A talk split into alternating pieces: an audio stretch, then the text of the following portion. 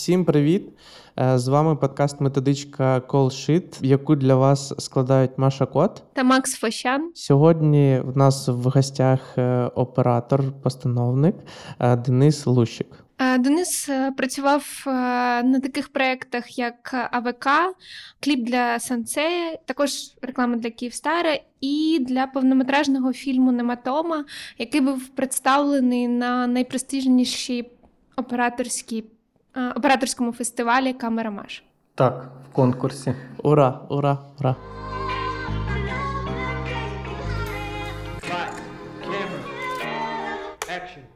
Е, Добре, що ми тебе сьогодні запросили саме як оператора. Не другий режисер. Да, а не другим режисером, е, щоб ти розповів, е, як це відбувається. Типу, з чого починається е, робота оператора взагалі на проєкті, і на якому етапі вона закінчується. І в нас як подкаст методичка, тобто це для ну умовно для людей, навіть які там не з цієї сфери, і вони можуть чогось не знати, але їм дуже цікаво. Ну як ми з Максом там колись. Ну так, не дивлячись на те, що я там попрацював три роки, це ну не є так багато, але в кіновиробництві, там в рекламі це рахується, мені здається, рік за, за п'ять. З тим, що скільки всього відбувається, але я до кінця до себе не зміг е, зрозуміти якихось позицій, хто за що відповідає. Тому я дуже часто там на майданчику робив е, все за всіх, тому що я не розумів, де там е, закінчується моя зона відповідальності. І ну, мені здається, із цього також частково вирішив зробити подкаст, щоб зрозуміти, хто за що відповідає до кінця.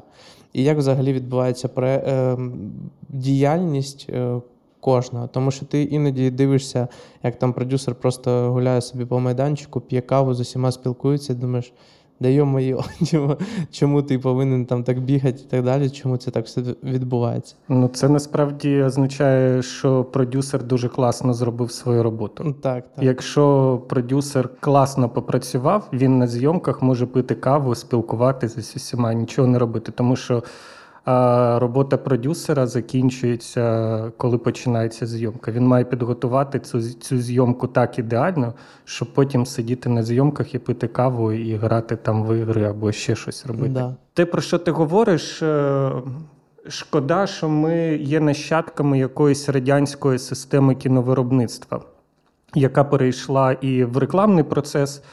І це не зовсім правильно, тому що якщо ти прийдеш хоч раз попрацювати в Європу на якомусь проєкті, такому, знаєш, масштабному, серйозному, ти зрозумієш, що там кожен на своєму місці, кожен виконує певні свої обов'язки, і немає такого, як у нас. Там знаєш, коли оператор приїздить за кордону, йому представляють його групу і кажуть, там це фокус-пулер. І він такий завжди.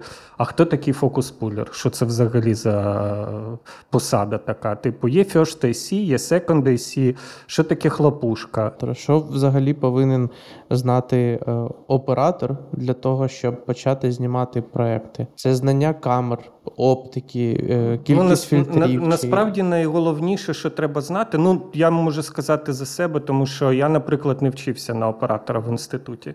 Я вчився власне на знімальному майданчику, але весь шкільний час я проводив в фотолабораторії. Вона була у мене там був такий дитячий клуб, в якому було дуже багато гуртів, там різних.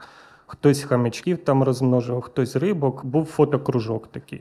І я от туди ходив і проводив там дуже багато часу. Прям. І я, в принципі, закінчуючи школу, я знав абсолютно все про експозицію.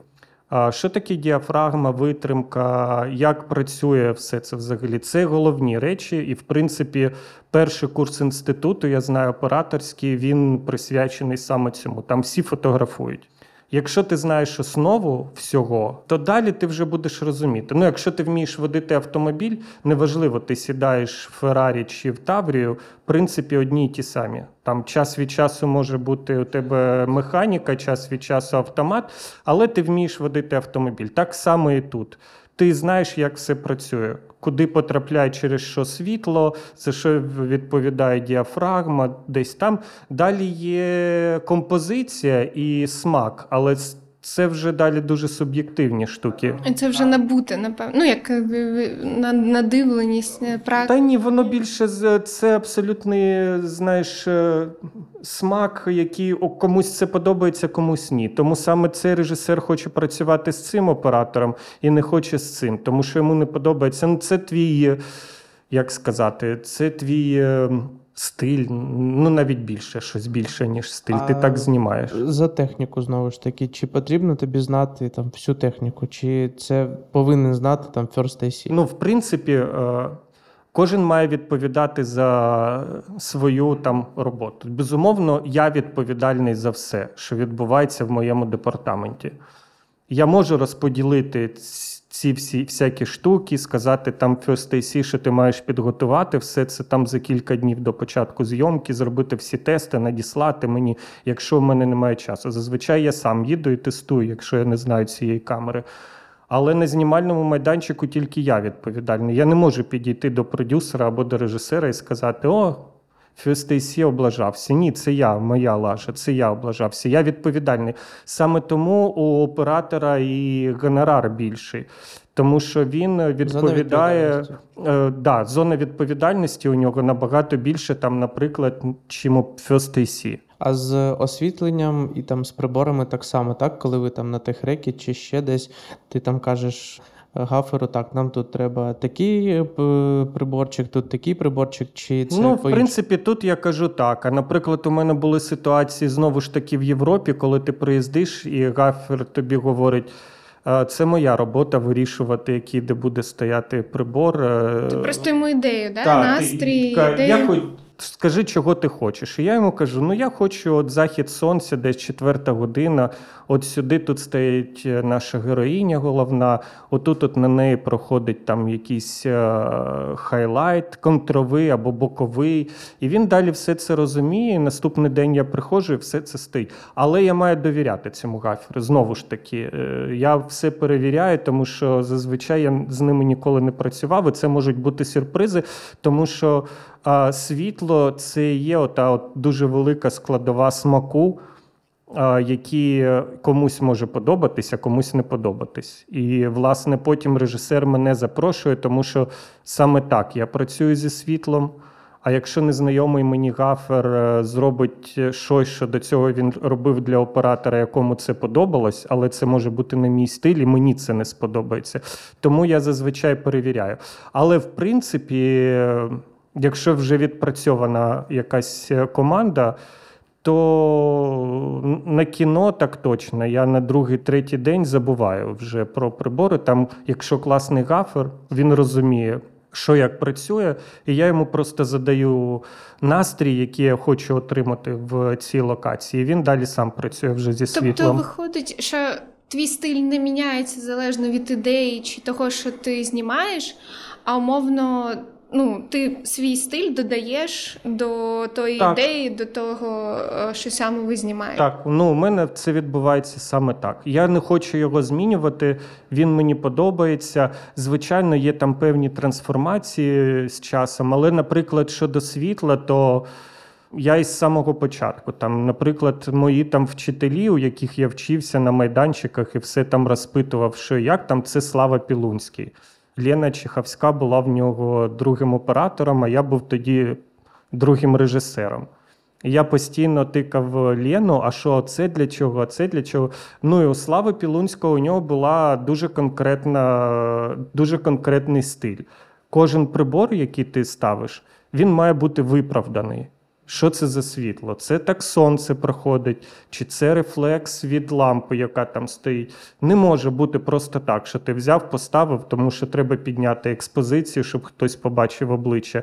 І все. Там, типу, це красиво може бути, але якщо це світло не виправдане, тоді для мене воно штучне. А я люблю, щоб все було природнє. От, і це мій стиль, він мені подобається. Він е, постійно викликає в мені там челенджі, тому що я заходжу в локацію, наприклад, немає вікон. А треба зробити щось е, дуже природнє. Я починаю, починаю там вигадувати, як е, все це цікаво зробити. І мені від цього цікавіше. Найпростіше прийти і просто поставити там е, якусь лампочку, включити і все. Все бачимо і Тобто на знімальному майданчику е, більш е, за все ти співпрацюєш з гафером First IC, це твій е, механік, Second IC і режисер. З ними всіми співпрацюю, але власне я там як оператор в першу чергу з- саме з режисером працюю. Е, Ну, взагалі, з чого починається для тебе проект? З якого моменту ти, ти в ньому з'являєшся? Тобі телефонує режисер чи продюсер? По-різному, дуже по-різному. Якщо друг режисер отримує цікавий бріф від продакшена, а, дуже часто режисер мені телефонує, якщо ми друзі, і каже: Давай підключайся зі мною в написанні трітмента.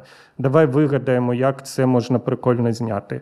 І проект ще не виграний, і навіть іноді продакшн не знає, що зі мною вже говорить режисер. Але я допомагаю режисеру там якимись ідеями, які у мене можуть е, виникати. От Володя Вісілов і Женя Гажейши, і вони ми так робили. Там Міша Звігінцев, який тут був, зараз його немає. Ми теж з ним так е, робили, писали разом там трітменти, вигадували ідеї. Я допомагав якісь свої штуки. А ти допомагаєш з точки зору, там не знаю, як це можна зняти зверху, чи це буде Слухай, е, абсолютно ручна камера, чи Абсолютно різні штуки, навіть на рівні глобальних якихось ідей, візуальних е, декорацій. От там зараз з Жейкою ми знімали проект і дуже довго говорили, говорили з ними. Я там кажу: о, давай так прямо в декорації з такого матеріалу зробимо. Він буде там рефлекси, світло ловити і все. Він такий, о, класна ідея. Давай. Поговорили із художником-постановником, йому теж сподобалось все. Все це Жека написав в своєму трітменті. Ми виграли там цей проєкт і його знімали. Дуже часто. в- В більшості випадків, звичайно, телефонують е, з продакшена, і в них є посада така дірдоп. От він телефонує. До 22-го року було дуже зручно, тому що майже всі працювали з агентами, і агент говорив, що от у тебе є там такий проект з такого-то по такий. Я навіть не спілкувався. У мене була комунікація тільки з агентом. Це ти настільки довіряєш е, агенту, Ну що да. він для тебе підбирає проекти. Да, да. Ну ти спочатку одразу визначаєш пріоритети в е, розмові з ним, що мене в першу чергу цікавлять там такі проекти. Ось є українські режисери, з якими я із задоволенням буду працювати. Ось є режисери, з якими я взагалі не буду ніколи працювати. Ось є продакшени, з які у мене в пріоритеті. Ось є продакшени, з якими я взагалі не працюю. І все агент має всю цю інформацію, і потім е, йому вже телефонують продакшени. Він подивився, там три, три галочки, три плюсика сходиться, так що можна е, давати Так, може, може так. В принципі, все працювало раніше так. Зараз через те, що ну, по-перше, дуже мало роботи. По-друге, кожна робота зараз вимагає певних компромісів, е, грошових, е, командних. Там от у нас немає грошей там на такої, на таку, на таку людину. Давай спробуємо зробити. Тобто. Зараз процеси потребують постійної комунікації саме зі мною, тому я не знаю. По-моєму, зараз е, українські оператори всі працюють без агентів. Я не чув, щоб там хтось працював з агентами. А якщо, наприклад, зателефонують, щоб забронювати на проект, і режисер, як- з яким ти ще не працював і про якого умовно не чув раніше, на що ти, ти подивишся його роботи, чи ти а, подивишся історію просто? Ну, в першу чергу, роботи подивлюсь, наскільки вони цікаві. Ну, в принципі, я одразу питаю. А чому режисер саме мене обрав? Якщо це була просто рекомендація продакшена, типу, а от є такий оператор, він сьогодні вільний там на, на цей проект. Я стараюся відмовлятись. Мені цікаво, там режисер сказав: я от подивився такі такі твої роботи. Мені цікаво, давай так зробимо. Тому що найгірше, коли ти приходиш на знімальний майданчик. І починаєш робити той стиль, про який ми говорили, і режисер незадоволений. Це значить, що йому нав'язали мене з самого початку продакшн, тому що там їм вигідно зі мною працювати, або всі були зайняті, а я вільний. а режисер не задоволений результатами. Це насправді дуже неприкольно, тому що страждають від цього абсолютно всі. Якщо мені телефонують і кажуть, що от у нас такий режисер, я з ним не працював, але він подивився твої роботи і хоче спробувати з тобою зняти. Далі я дивлюсь його роботи, е, читаю ідею, все супер. Ми знайомимося і Тобто це працюємо. більше як е, виходить е, колаборація частіше за все між оператором і режисером. Режисер е, вигадує ідею основну, яка буде відбуватись, і завдяки оператору він її е, реалізує. Не тільки оператора, і взагалі, в першу чергу, художника. Я ставлю в ієрархії художника вище, ніж оператор. Тому що оператор може зробити все, що завгодно, але якщо у тебе провальний сетап, то що б ти там не робив, ти Яке нічого класного не, не знімеш. Так. А для мене художник е, ну, стоїть переді мною. Якщо це офігенна декорація, можна телефон дістати і зняти офігенний ролик. А якщо обісрались на декорації, то і що б ти не робив. А як відбувається твоя комунікація з художником? Та я взагалі намагаюся на кожному проєкті е, одразу, щоб у нас відбулася так звана от перша зустріч, е, де ми всі зустрічаємось. Я режисер, художник, художник по костюмах, продюсер. Режисер представляє свою ідею, і ми починаємо навалювати якісь е, свої ідеї. Як це можна зробити? Прикольно, щоб тобі було цікаво працювати. Головне відчути, як режисер побачив цю історію. Якщо ви на одній хвилі, і ти починаєш щось пропонувати, і це дуже чітко відповідає баченню режисера, це одразу відчувається. Іноді режисер може сказати: та ну, Гоніва, ні, так не може бути. Попускаєшся трошки, щось переналаштовуєшся. Але в принципі, якщо ви друзі, там от Ігнас або Жека Гажиш, я не знаю, там одразу з півслова все стає зрозуміло, що, куди, як, і що пропонувати, що не пропонувати. І це так одразу відбулося. От просто з першого Так. проекту. Так, в принципі, так. Ну, з Ігнасом просто тут всі його знають. Це дуже класний приклад, тому що ми познайомились і зняли кілька реклам. і Він одразу мене там запросив на кіно. Ми над фільмом працювали насправді дуже довго. Дуже довго тут в Києві він приїздив. Ми працювали разом над сценарієм. Потім я поїхав в Литву, в Вільнюсі з ним жив. Там працювали, шукали локації, працювали саме з художником з всім. А у нас з ним все відбулося просто з першого разу. Ну, ти розумієш одразу, що ви живете там, слухаєте одну і ту саму музику, читаєте одні й ті самі книжки, фільми подобаються однакові. Хоча у Ігнаса є там заскоки дуже серйозні. Але це є визначення от, от тієї однієї хвилі, на якій всі знаходяться. І все, і далі все стає дуже просто. А, а як саме збирається команда? Дуже класно, щоб е, продюсер або продакшн е, в, в обличчі цього дірдопа зібрав саме ту команду, яка б типу поп і спрацювала. І все було б дуже класно. Але саме цьому е, легко працювати на українському ринку, тому що всі один одного знають, так? Мені здається, що про це рідко дуже думають, е, коли збирають команду. Якщо режисер сам не попросить.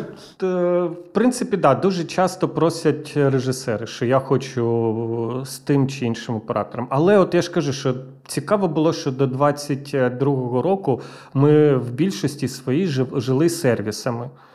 Ну, типу, я знімав, може, там 20% для локального ринку, і 80% е, це все були там сервіси. Так, час від часу я працював там просто ще одним оператором, коли цього вимагав проект. Був там головний оператор-постановник, і мене запрошували там на другу камеру. Там з Family такі часто відбувалися, з іншими продакшенами. Це дуже класно, це такий новий досвід. Цікаво попрацювати якраз е, з іншим стилем, подивитися, як хтось е, ставить світло. Прикольно чи не прикольно щось для себе а взяти знову в цьому. таки, а запрошували, тому що вже працювали з тобою, чи тому, що ці сервісні проекти, там режисер або оператор бачив твій reel. А, ну, типу, як це відбувається? Ти не знаєш до Е, кінця? Я дивись, на проекти, коли запрошують просто на другу камеру, Да, да, да, да. а, ніхто reel не дивиться. Із типу, ну тобі потрібен просто відповідальний оператор. Угу. І прикольно, коли ти приходиш на типу один кадр зняти на камеру, а потім оператор каже: Блін, так прикольно, давайте залишимо його на всі три наступні дні. І ти такий, ну у мене так було з кліпом для Майлі Сайрс. Я вообще, взагалі я прийшов туди. Просто допомогти Бенуа Дебі з в ренталі поперекладати, щоб він зібрав райдер. І потім він каже: О, я бачу, ти розбираєшся в кінотехніці. Я кажу: ну так, розбирайся. О, то давай на камеру станеш на ще одну, на там на один день, бо в нас дуже багато всього. А потім до мене підходить продюсер і каже, що ну тут така штука, оператор попросив, щоб ти лишився на всі знімальні дні вже до кінця був. Я такий, ну супер, із задоволенням. І потім навіть він мені довірив одну сцену повністю. Він там сидів перед монітором, а я знімав. Склався меч тотальний. Да, да, але він склався саме з оператором, тому що він зрозумів, що типу, ми на одному стилі, все класно. Ти тут можеш поперекладати гаферу, поставити щось світло, я потім прийду, підправлю щось таке. Ну і коротше, це дуже круто. Люди з однаковим баченням. е, Від, відчувають одразу якось. Так, один- один одного вони зустрічаються, і це дуже класно. І завжди це на якихось таких е, деталях будується, що там з якогось е, кіно чи з якогось кліпу, а ти це бачив, чи е, це якось по-іншому відбувається. Ну, типу, як це через спілкування, чи Та мені здається, ти одразу це відчуваєш, навіть е, коли починаєш пропонувати ту чи іншу локацію. Мгм. Тобто, ти просто приходиш і говориш там. О, давай там ти прочитав трітмент е, режисера. У вас оця от перша зустріч, і ну і всі там починають навалювати. І так само я там кажу: о, давайте знімемо в цій локації. І якщо там ти одразу чуєш від е, режисера, о, прикольно, давайте, все, ти розумієш, е, складається, тому що локація це є те, що він бачив, коли писав цей трітмент. І якщо ти так само це побачив, пропонуєш вже конкретні якісь речі на картинках, це означає, що все ви знайшли один одного. Ви однаково бачите цю історію. Тому що локація, далі він буде наповнювати це грою акторів. Це суто його штука, в яку взагалі краще не заходити оператору, бо я знаю, що деякі заходять, але краще ні. От, е, звичайно, що я дуже активно працюю з режисером над блокінгом тої чи іншої сцени, над мізансценою, але ніколи не втрачаюся в гру акторів. Тільки якщо режисер спитає. це репетиція, так? Ні, блокінг це власне мізансцена. Як, як все буде відбуватися? Звідки куди піде актор, як це прослідкує за ним камера, це буде в руках, на долі, там на чомусь. Потім він повертається сюди. Це один кадр, або ми змінюємо лінзу. Ну тобто, як кожна сцена буде відбуватися в комунікації з камерою. А лінзи це для крупності, правда? А, чи для шир- широти кута? Як от по-простому? Так, в принципі, так. Чим е, вони бувають широким кутом, бувають дуже крупні. Ну, мені здається, що все це взагалі всі знають в телефоні. Зараз відкриваєш широкі. Змінюєш. От, але це теж е, дуже важливий смаковий елемент кожного оператора, тому що хтось може знімати загальні плани на сотий об'єктив. А я, наприклад, знімаю крупні плани на широкий об'єктив. Мені так подобається. А хтось взагалі там ніколи не користується 18 і 25 там. А знімає все тільки там на 35 і 50. А я, наприклад, 50 взагалі. Це теж дуже така смакова штука. Це вже тонкощі, які дозволяють е, тобі бути певним там унікальним в чомусь, знайти свою лінзу, потім нікому про неї не говорити і на неї знімати. Вона так красиво там щось вимальовує. Це вже там, знаєш, як у гітаріста гітара, на якій він грає, там це Fender, от саме там Stratocaster, і, і А на якому етапі ти розумієш, які, ну, які лінзи ти будеш використовувати, грубо кажучи, це вже коли ви пишете е, трітмент з самого початку, ти плюс-мінус е, розумієш, так, цей кадр буде так, ну там на цю, на цю, або а, деякі штуки приходять е, під час зйомки або на підготовчому етапі. Та в принципі, мабуть, що я це розумію після того, як поговорю з продюсерами, дізнаюсь про бюджет проєкту. Тому що я, в принципі, зацікавлений, щоб все було красиво. І е, після спілкування з режисером я вже собі розумію, на які б лінзи я хотів це знімати. А потім мені треба зрозуміти, на які лінзи є бюджет, і я буду знаходити таку альтернативу, яка влаштує і мене, щоб зробити так, як хоче режисер, і продюсера, щоб е, мати на це гроші. Тому що вартість, е, вона розбіжність дуже велика. Від там, скажімо, 50 до десятки тисяч їх треба привозити із-за кордону. І у мене були такі випадки, коли режисер, прямо режисер, спочатку сказав: Я хочу знімати саме на ці об'єктиви. І їх перли там із Гамбурга, вони коштували Ти до величезні цього гроші. працював з ними вже? Ні, ніколи. Їх просто у нас немає. А це І- не було для тебе таким вик- викликом великим, що ти не знаєш, який буде ефект, грубо кажучи. Дивись, я при ти приблизно можеш знайти все, як все виглядає на сьогоднішній день в інтернеті. Ти там забиваєш цю лінзу, і ти одразу розумієш, чого від неї чекати. Там є тести навіть в Ютубі, коли ти бачиш е, баке, коли ти бачиш, які флюхи від робиться лінзи, і все повний тест. Ти розумієш, якщо навіть їх у нас немає, їх треба привозити, ти вже розумієш, чого чекати. Ти можеш подивитися, які фільми були зняті, тому що на MDB можна зайти в е, технічну специфікацію того чи іншого фільму і подивитись, на яку камеру і на які лінзи це було знято. І потім е, подивитись на результат.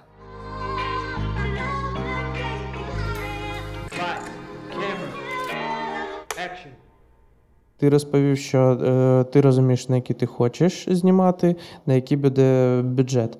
Але ну, от я заходив там на Patriot Rental, ну, їх же ж там купа просто, там чотири сторінки різних об'єктивів.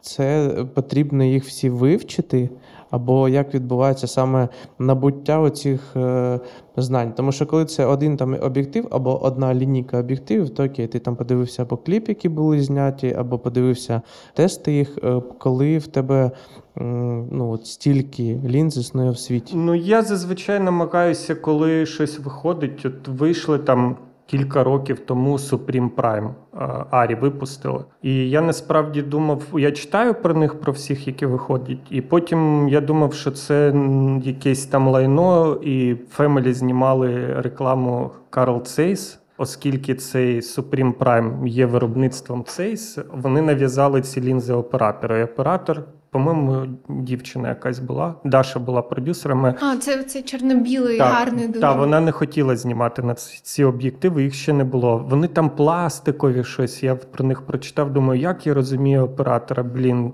там дівчина, так було? Ти не пам'ятаєш? Здається, так. Там і режисер, і оператор, здається, були дівчини. От. Так. І я, я такий, як я розумію оператора? Блін, якісь нові об'єктиви з пластика зроблені. Вона приїхала в іншу країну, ніколи не знімала. І клієнт нав'язує саме ці об'єктиви. І я так розумію, що всі потім залишились задоволені. Я подивився цей рекламний ролик і думаю, блін, прикольні лінзи.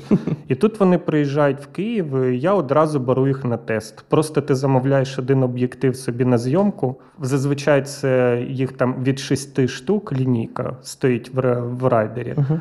А я просто один поштучно замовляю. Я можу позвонити через те, що там всіх знаю в Патріоті, і попросити просто як на тест, щоб привезли безкоштовно. І завантажить, якщо цей об'єктив е, вільний на цей день, вони з задоволенням ідуть на зустріч і дають такі штуки. Я зробив тест, е, зрозумів, що це дуже класні об'єктиви, і до сьогоднішнього дня вважаю їх одним із найкращих. Так я і знайомлюся безпосередньо через тести, якщо є така можливість. От якщо немає, як в випадку, коли ми привозили із Гамбурга. В принципі, я знаю цю контору. Це знаєш, знову ж таки, якщо повертатись до автомобілів, якщо тобі скажуть, що завтра тобі треба проїхати на Мазератті, а ти до цього їздив на якихось моделях, а це модель, яка просто топова, її немає. Ти очевидно розумієш, що чекати е, якоїсь підстави не варто. Так само і з лінзами. Це там були Hawkeye Light. Єдине, що я не зрозумів, чому вони їх зробили білого кольору, тому що вони всюди були в, в дзеркалах. Ну, я бачу, всі об'єктиви абсолютно чорні. Саме ці хоукі вінтаж, вони були білого кольору. Я не зрозумів, чому, але це було дуже класно.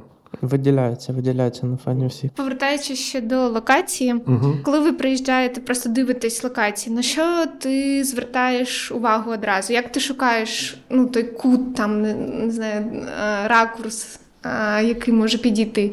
Ну, дивись, е, я дуже часто включаю музику, одягаю навушники і намагаюсь побачити, ну, типу, нікого не слухати, намагаюсь побачити, як все це може відбуватись саме тут. У мене зараз просто був фільм, і там була дуже прикольна художник Маша зробила локацію. І ти кожен день приходиш зранку, і це неймовірний галас. Всі щось збираються. І я просто приносив такі, отакі, як у Макса, величезні навушники, одягав, включав музику і ходив, і просто в цій локації уявляв, як може відбуватися ця сцена. Які акценти тут можуть бути, де мені класно покласти в цей час світло, яке це може бути світло, десь півгодини, і потім, типу, клас, все спрацювало. В цій локації можна робити. Це дуже така внутрішня штука. Ну, як ти знімаєш собі квартиру, і тобі в цій квартирі жити наступні 5 років. Ти туди заходиш, і ти одразу розумієш, чи готовий ти жити, чи ні, от не готовий. А Як потім... людина, яка подивилася 12 квартир перед тим, як обрати, де, де жити. От, Я а потім ти розумієш, що блін, є тільки ці чотири квартири, в яких ти можеш жити, тому що у тебе є там 500 баксів на місяць, щоб за них платити, не більше, не менше. От саме ця сума. І в цю суму вкладаються оці чотири варіанти. Окей, вони не топові, але ти ж можеш там зробити ремонт. Для цього є у тебе художник-постановник. А що ми можемо зробити з твоїм бюджетом в цій квартирі, щоб я там далі жив? І він пропонує: давай зробимо так, так, так. Так само і тут все відбувається. Іноді ти заходиш і ти закохуєшся одразу, і краще нічого не чіпати, щоб воно так і було. Це там ну, фактури, стіни, поверхні, як воно буде грати з актором, цей колір або ця фактура, присутність вікна, тому що це можливість поставити контрольоване світло і тримати цей малюнок протягом всього дня. Тому що зазвичай дуже класно не просто ставити світло. В принципі, має бути розуміння у продюсера, що коли зйомка відбувається цілий день, світло буде стояти в будь-якому разі, навіть якщо присутнє вікно, тому що тобі світло треба контролювати, щоб у тебе був сонце рухається, малюнок е, світла рухається, і не дивлячись на те, що є вікно, все має відбуватися з одним і тим самим малюнком. І от е, це теж великий плюс в локації, присутність вікна. Потім висота.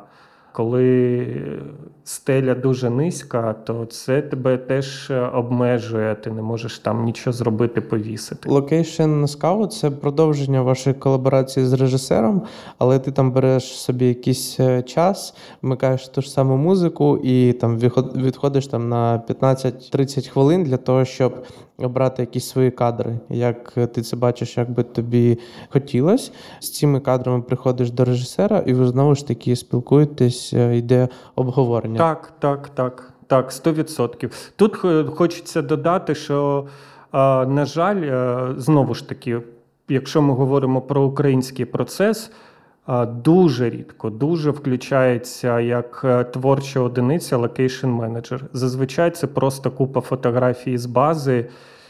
Є випадки, коли включається, і типу, от, чуваки, давайте тут, тут, тут. Тому що в 90% випадків ти помиляєшся, коли подивився фотки. Якщо ти не був на цій локації, ти подивився фотки, отак от відрізав цю локацію. Це дуже неправильно. Треба їхати і дивитись. Ти можеш на фотках не побачити всього. От ми зараз подивились е, знову ж таки, говорячи про останній проект, ми поїхали дивитись локацію, на яку взагалі у нас не було сподівань. Типу, ну по дорозі. Заїдемо, подивимося. Це вийшла основна локація. Ми саме там знімали. Я був дуже задоволений, що це був була саме ця там СТО, а не інша, яка була до цього. Улюблений проект душі е, АВК, е, як ми шукали ці е, локації. Це ж було просто якесь ну, мистецтво, не знаю, придумувати. Так, але ти- що ти може розумієш, що- спрацювати. Всі, майже всі локації, це там включались ми з Ігнасом, тому що ми там любимо Київ, дуже багато там вип'ємо, гуляємо і знаходимо якісь речі, типу, от я знаю цей басейн, от, але це ж не було від location менеджера, знаєш. І мені цього, блін, так не вистачає. А, а виходить, е, то, що location менеджер, коли він презентує свою локацію, він виступає як свою, свого роду оператором в цей момент. Ні, чому оператором? Це те, що я кажу. Тут дуже важлива оця от перша зустріч. Угу.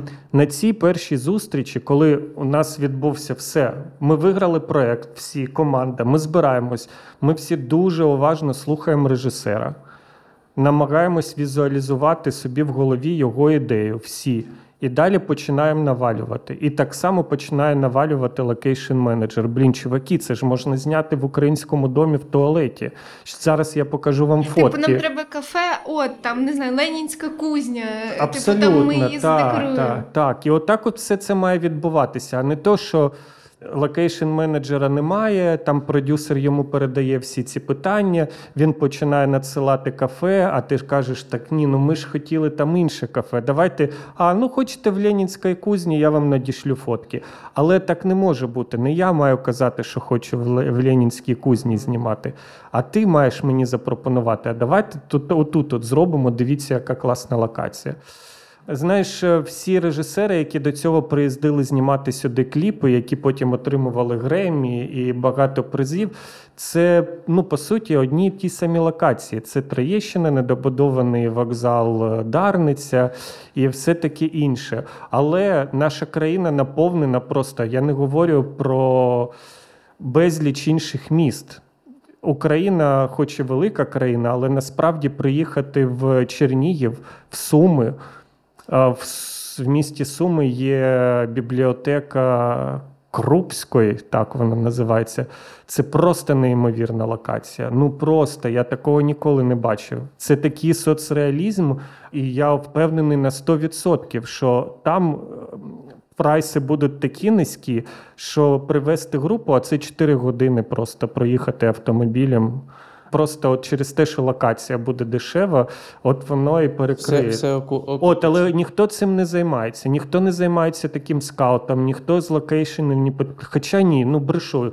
Був Рома Фемелі.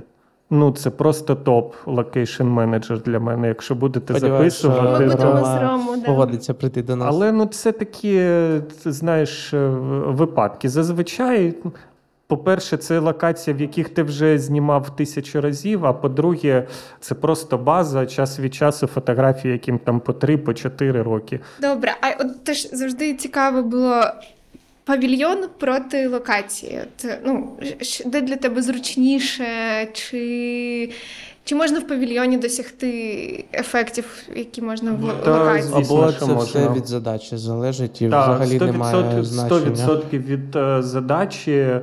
Та, в принципі, ну, яка б задача не була, в принципі, павільйон для мене набагато зручніший. Ну, просто набагато. І в принципі, я пам'ятаю, що абсолютно всі там вже бюджетні проекти, навіть якщо все відбувається просто в кухні або там в кімнаті, все одно це будується. Тому що ти вибудовуєш режисерську ідею, яку ми всі почули на першій зустрічі. Ти вибудовуєш просто ідеально, так як режисер бачить. Спочатку скетчі, все це коригується і потім робиться. Звісно, що павільйон це ну, найкраще, що може бути. Але е, треба мати на це гроші. Якщо грошей немає, і воно потім виглядає все як в павільйоні знято, то краще піти в квартиру. А якщо ви розумієте, що там по задачі це павільйон, location scout у не відбувається? Ну, типу, якщо ти розумієш, що в тебе Якщо в одразу всі павільйоні. зрозуміли, що в нас є гроші, і ми це будуємо, ні, не відбувається. не відбувається. Це, Ні. е, ну, у мене ви такого ніколи не було. Ага. В принципі, е, те- тебе запрошують на проект і кажуть, що у нас є гроші, ми одразу будуємо все це в Все в павільйоні. павільйоні, так. е, Тобто ти приїжджаєш тільки на техреки, чи ти Ні, приїжджаєш на ні, ні. Ні, будівництво? це, оця перша зустріч. Перша зустріч обов'язково, цього- потім всі скетчі, ми всі разом дивимося розташування в павільйоні, як все буде стояти. Розміри. розміри, все це обговорюється, де саме. Ми в порожній павільйон всі разом заїжджаємо із художниками, вирішуємо по розташуванні, що де саме, як буде стояти, щоб ніхто нікому не заважав, щоб ми паралельно, там, якщо це кілька сетів, могли ставити світло одразу на два сети. Тобто, Іде так, обговорення, обговорення, обговорення. Потім відбуваються е, техреки. Техреки. Е, що- Техреки що- що мають саме? бути, Да. якщо в павільйоні, це має бути в ідеалі, щоб локація була повністю вже готова. Тобто, це, якщо це павільйон, це за день до зйомки зазвичай. Всі заходять, там вже вибудована вся декорація і А ще є прилайт, правда, якщо А, павільйон Не завжди є прилайт. Це знову ж таки все на розсуд е, продюсера, дивлячись, що дешевше. Ну, виходить. Є дуже багато варіантів. Є, запрошується перша група освітлювачів, які там завішують, наприклад, зранку світло, потім їх відпускають, заїжджає нова, щоб е, ці переробки не, не В двох словах, прилайт е, це що? Прилайт це суто продюсерське рішення. Коротше, у нас є декорація. Неможливо, прилайт може бути і на вулиці. Наприклад, нам на, треба засвітити ввечері всю воздвіженку. Угу. От поставити так світло, завісити на, на дахах, поставити ще десь зробити. Очевидно, що це роботи на 10 годин. Це може бути окремий день, в який виходять тільки освітлювачі, які роблять це світло. Вони заходять в павільйон або на дахи і там все кріплять. А може бути і в знімальний день е, просто всіх решту викликають пізніше. Ага, це в залежності від е, об'єму, так? І... Об'єму та скільки часу на це треба. Гафер там говорить, що мені для цього треба 4-5 годин або 6. Та добре, у нас є гроші. Давайте за день до цього просто окрема зміна. Ви зайшли, попрацювали без переробок, без нічого. Ми вам заплатили, тому що зазвичай це ж треба ще величезна загрузка техніки, йде в ренталі. І треба всю цю загрузити, потім привезти, все це вигрузити, завісити весь павільйон. І продюсер говорить, що типу є гроші, давайте. Або, блін, ну нема грошей. Тоді ви приїздите там В е, день зйомки. в день зйомки зранку, 5 годин. Ми може паралельно там знімаємо якісь деталі, якісь ці штуки, поки ви там завішуєте все на загальний план. Але звісно, що якщо є гроші на прилайт, це все краще. Коли є гроші, то все взагалі краще. все краще і легше. Типу, прилайт може бути як і один день, так само він може бути і 20 хвилин. Що, типу, всі там 5 годин ставили, до зйомки одна година, 20 хвилин ви зробили тест. Якщо все працює, все супер. Якщо ні, у вас там є 40 хвилин, щоб переробити якісь основні е, елементи. Плюс-мінус, так? Чи... Та плюс-мінус так, так, так. Я можу, але зазвичай ну, от закладається певний час, який гафер проговорює з другим режисером, що щоб підготувати от саме цей кадр, угу. мені там треба стільки часу. Другий режисер це закладає в, в крюкол і А тести з камерою за який час відбуваються е, на е, зйомку на рентгені? Ну, дивись, я роблю тести тільки якщо це незнайома мені техніка. Якщо я знімаю на техніку, яка мені знайома, я тести не роблю. Тести робляться, якщо ти приїжджаєш в іншу країну, і там навіть камера і цей для те, і лінзи для тебе знайомі, але це зовсім інший рентал, і треба їх перевірити. Я це роблю.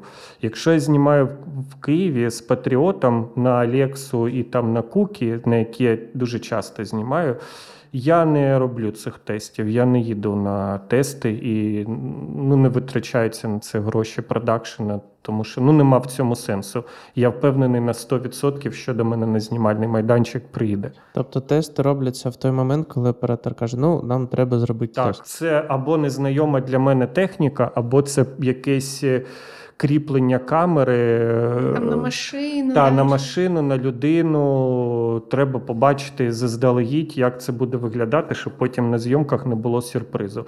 Але якщо е, процес цього не вимагає, я не роблю кожен раз тести. Не бачу в цьому сенсу, якщо чесно.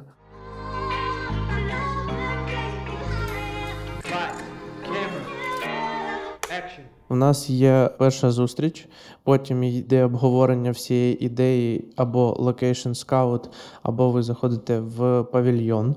Потім у нас е, відбувається е, prelight. А робота з First IC і Second IC. Ти їх одразу е, запрошуєш? І чи це ти просиш, щоб вони були в твоїй команді, або це продюсер їх бронює? Типу, що це ти працюєш завжди з однією командою, або частіше це зовсім різні люди? А, я бронюю тільки фокус пулера, і в мене там І гафера, правда, для тебе важливо, хто Ну так, Макс просто спитав про First AC, Second AC. Е, ні, я їх зазвичай не бронюю.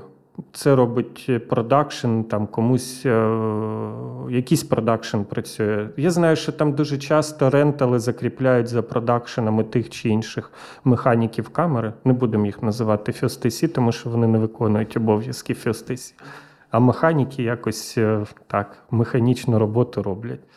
Тому дуже часто це продакшена опція якась, і я туди не втручаюсь. Для мене головне, щоб саме з камерного, з камерного департаменту був мій фокус-пулер. Хто для тебе є ідеальним фокус-пулером? Ну, типу, не, не ім'я людини, а от характеристика, як. е, Та що, головне, щоб е, був фокус, коли він потрібен. Ну і мені, мені дуже, дуже важливо, щоб постійно були якісь поради. Це колективна творчість на процес. І тому дуже часто.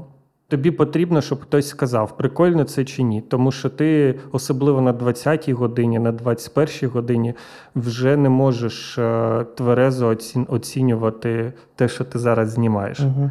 Це величезна втома, замилене око, багато різних нюансів. І тому мені дуже важливо, щоб поруч була людина, яка в якийсь час може сказати: там ти починаєш вже повну Там хірню робити. Да. Да, треба щось е, піди відпочинь, або, або я сам питаю, як тобі здається, нормально це чи ні. І мені дуже важливо, щоб це була адекватна людина, яку я знаю, і таких там кілька є, і я намагаюся з ними працювати. А от дуже прозаїчне питання, таке дуже людини з вулиці. Чому оператор не може крутити сам фокус? Це технічно неможливо. По-перше, це не так просто, як здається, це дуже складно. У мене був досвід на документальному фільмі. Ну, от уяви, для тобі для цього потрібна окрема рука, яка буде задіяна тільки для того, щоб крутити фокус на об'єктиві. А у тебе handheld. Твої дві руки задіяні, щоб нормально тримати камеру. Чим ти будеш переводити фокус? Нема тобі чим це робити.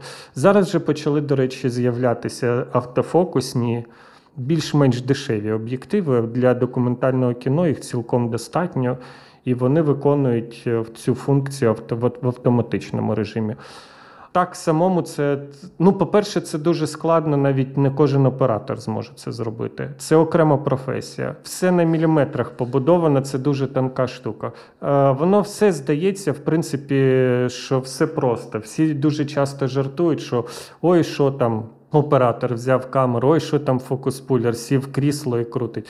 А для цього просто достатньо один раз або взяти камеру, або сісти в крісло фокус-пулера і спробувати пр- провести фокус на долі. І ти одразу зрозумієш, що це не кожна людина може зробити, а далеко не кожна. І долі у нас це умовно камера на рельсах. Так, яка так, рухається, так, може так. рухатись прямо чи по колу, По колу, чи навіть вгору, трошки вгору. та, може, може, все. Так, це такий дуже плавний рух камери в рамках певної декорації. Може бути і вгору, і вправо, і вліво, і по колу, як завгодно. А коли у нас стедікам, і це ну окрема людина, яка управляє цією камерою, як це правильно назвати? Це просто швидкий, але плавний рух, ручний, але плавний рух камери. Він, в принципі, дуже схожий на те, що видає долі, але він е, може бути набагато довший. А долі обмежена в че- в якийсь час ти, наприклад, побачиш, е, по чому ти їдеш. Ну, власне, викладену панораму на землі. Таке теж вирішується затиранням на пості. Е, Багато хто до цього добігає. Є кран, е, який теж може виконувати. Але, наприклад, якщо тобі треба вийти з однієї кімнати в іншу, спуститись по сходах і пройти з людиною. Е, Це питання тільки для steadicam у. І ми розуміємо, що нам потрібен тоді steadicam оператор. Це при може тому, бути і трусились. так, але це зовсім інша стилістика. А режисер може сказати: Ні, я не хочу steadicam, я хочу саме handheld. Мені подобається, щоб камера була жива. Вона тоді передає там певний нерв того чи актора, який, за яким вона слідкує. Я хочу, щоб було саме так. Або ні, я хочу, щоб там. Шла Тіна Кароль, волосся розвивалося, і все було дуже плавно, так і статично. І ми йшли по всьому Києву, і все це одним кадром було знято.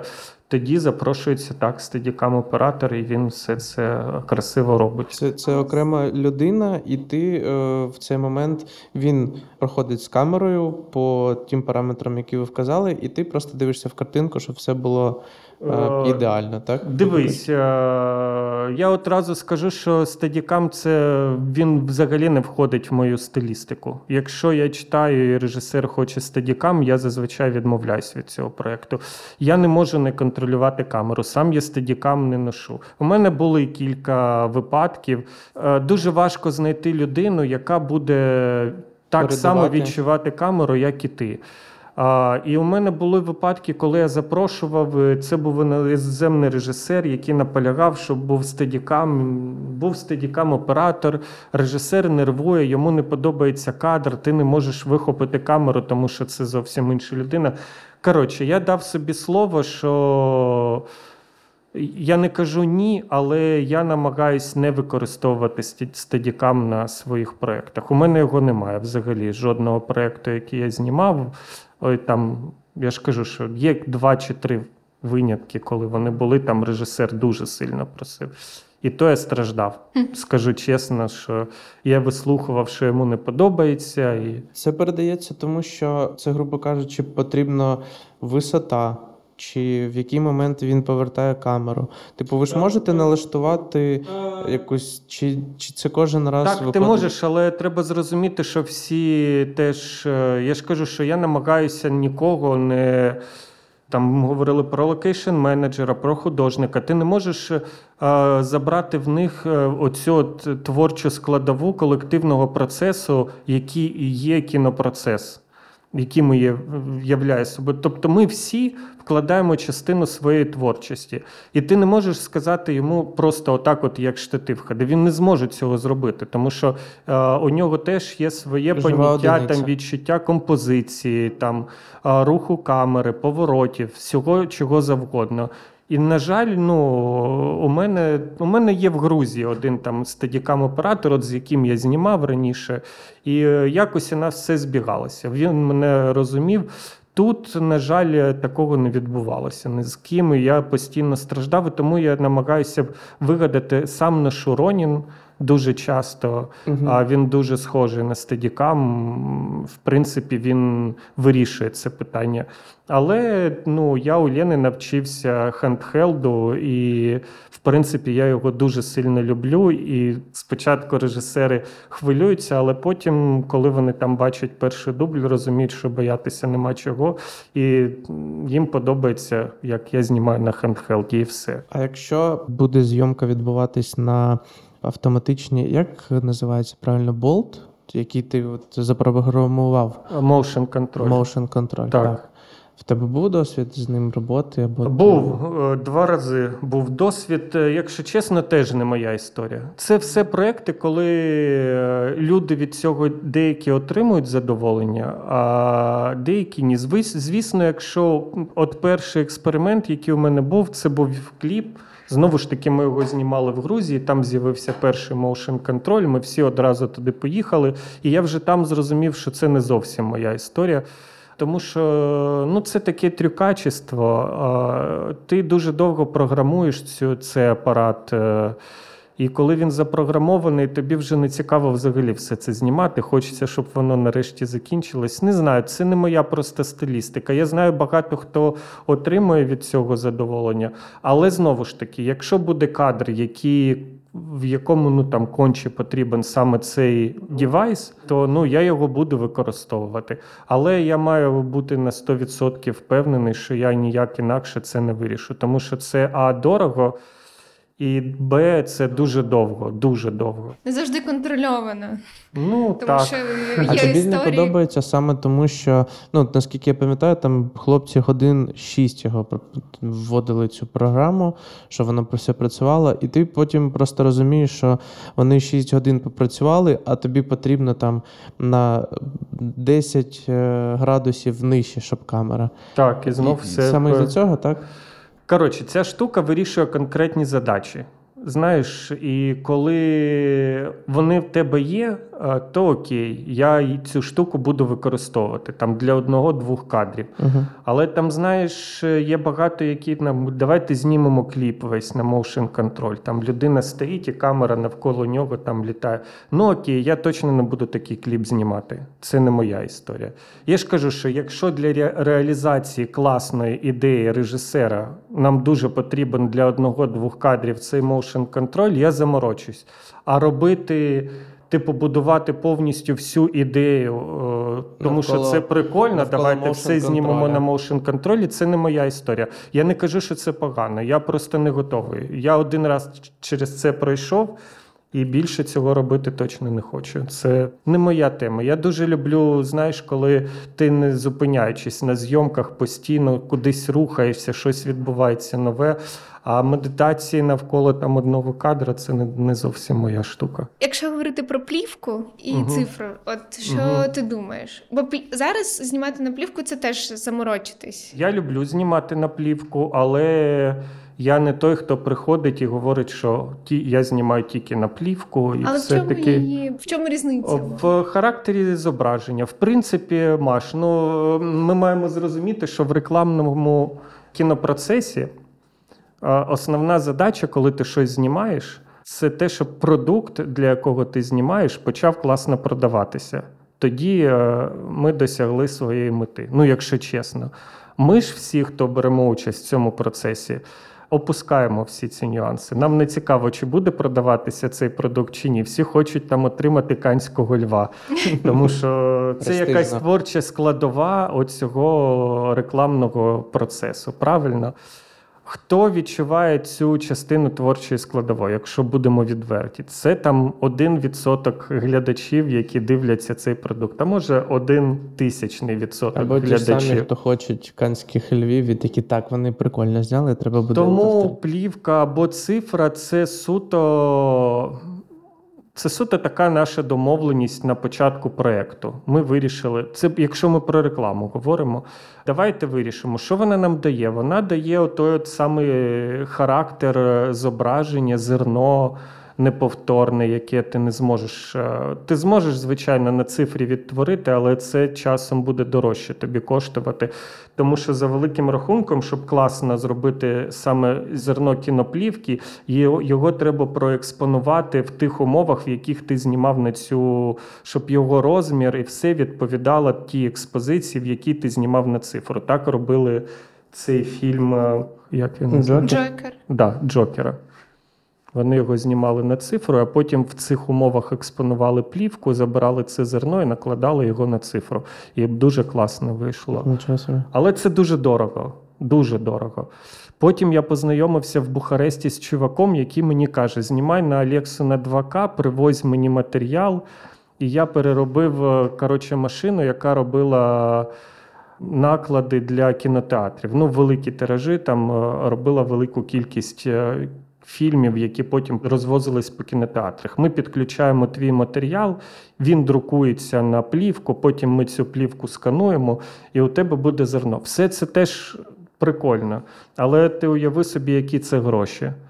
Це вже ми в пост е, залізли. Так, це, Так, це буде але- пост. Але є від режисера таке бачення. Я бачу це, давайте знімемо на плівку, тому що в неї є там свій цей характер, зерно. Ну, ти одразу бачиш е, це зображення. Його дуже важко потім. Е, Я не скажу, що плівка краще, або цифра краща, ніж плівка, або плівка краще. Ні. Вони просто різні. І дуже важливо, так само, як і з motion контролем, і з стадікамом, розуміти, блін, дійсно для цього проекту це зображення спрацює. Воно буде прикольне, там, знаєш. І давайте зараз е, знайдемо варіанти, де ми зекономимо і ці гроші пустимо там на проявку і скан плівки, але знімемо цей проект на плівку. Насправді це не дуже дорого.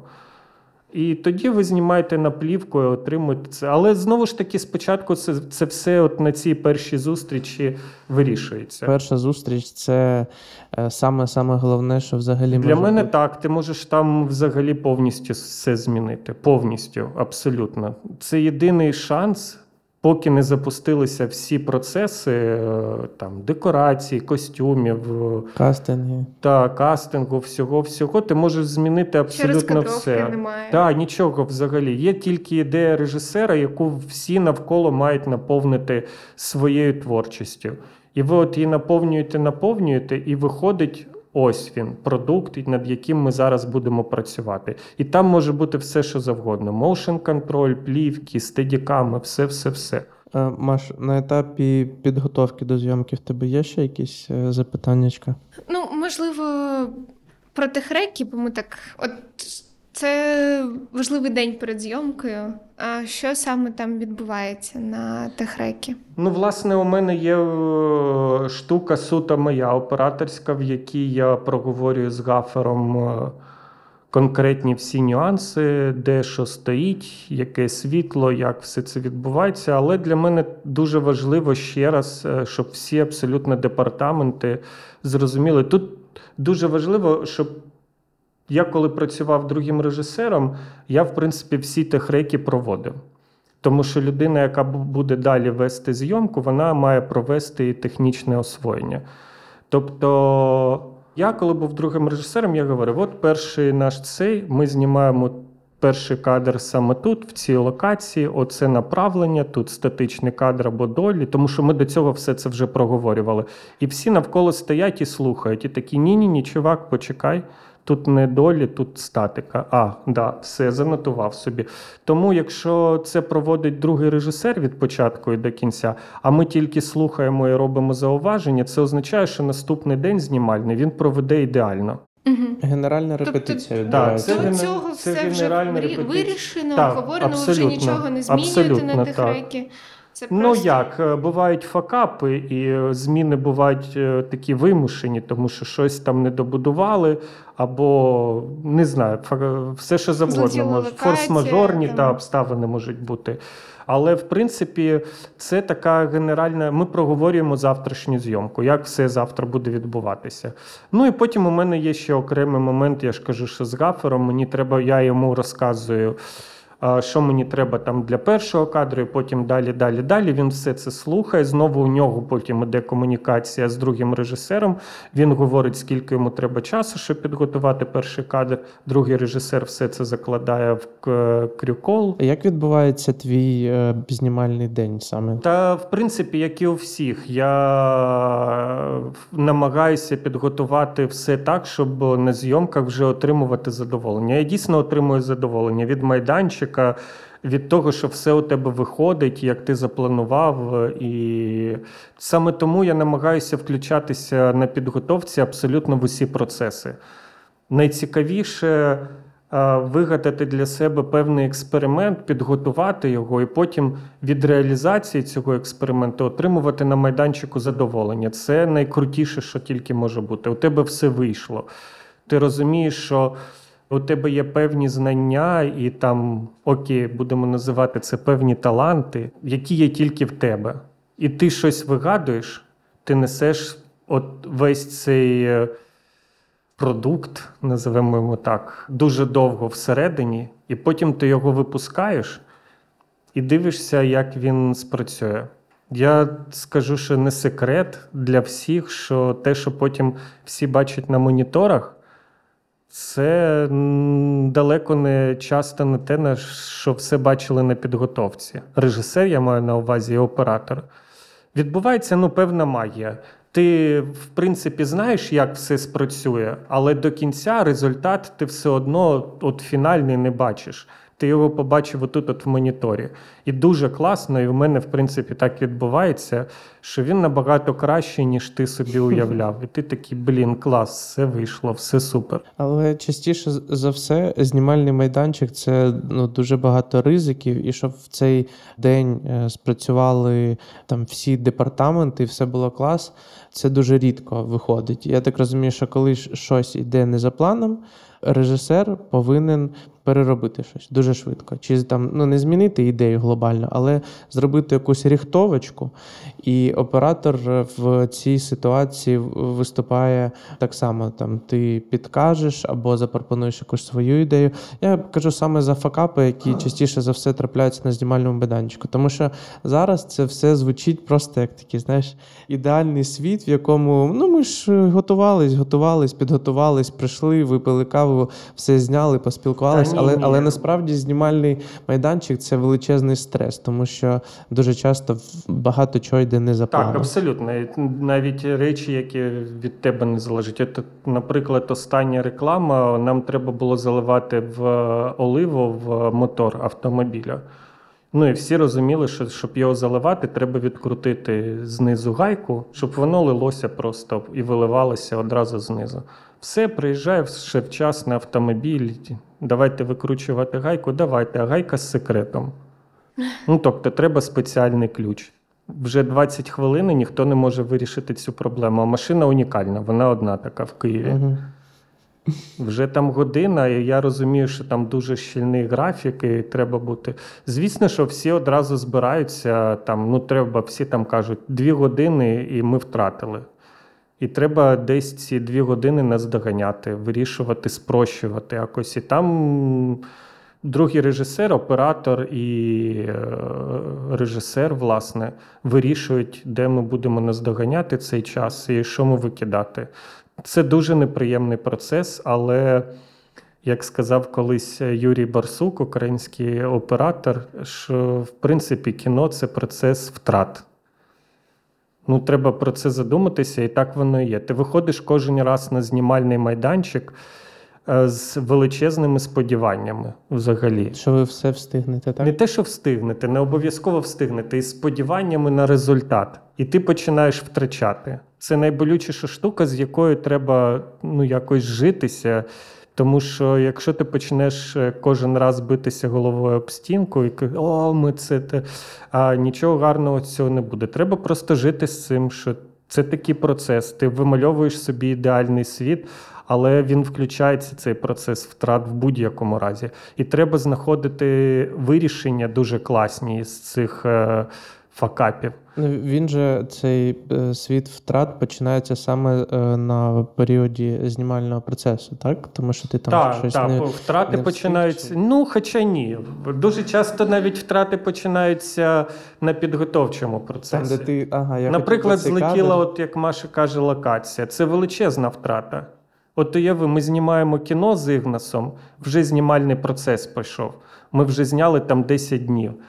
І підходить продюсер і говорить, що пастор із церкви, яку ми вже освоїли, і там величезна конструкція для світла робилася, тому що це була скляна така церква.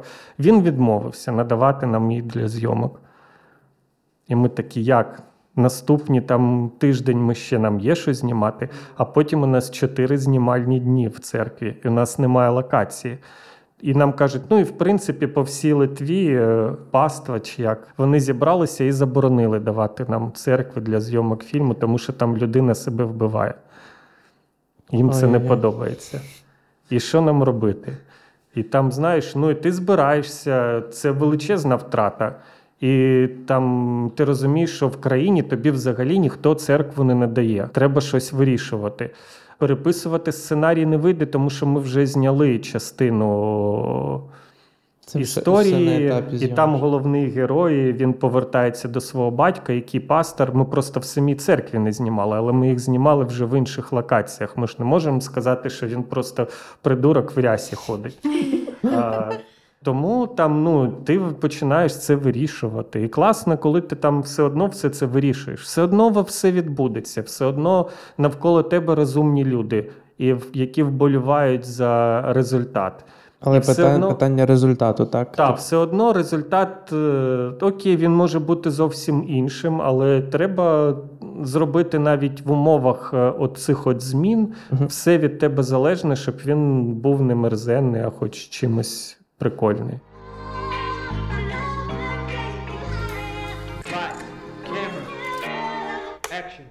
На цьому моменті завершується основна частина е, роботи оператора на проєкті. Наступний блок про особистий досвід та старт кар'єри Дениса ви зможете прослухати на Патреоні. Також е, підтримуйте нас на BuyMeACoffee та підписуйтесь на інстаграм. Дякую за прослуховування. І це реп.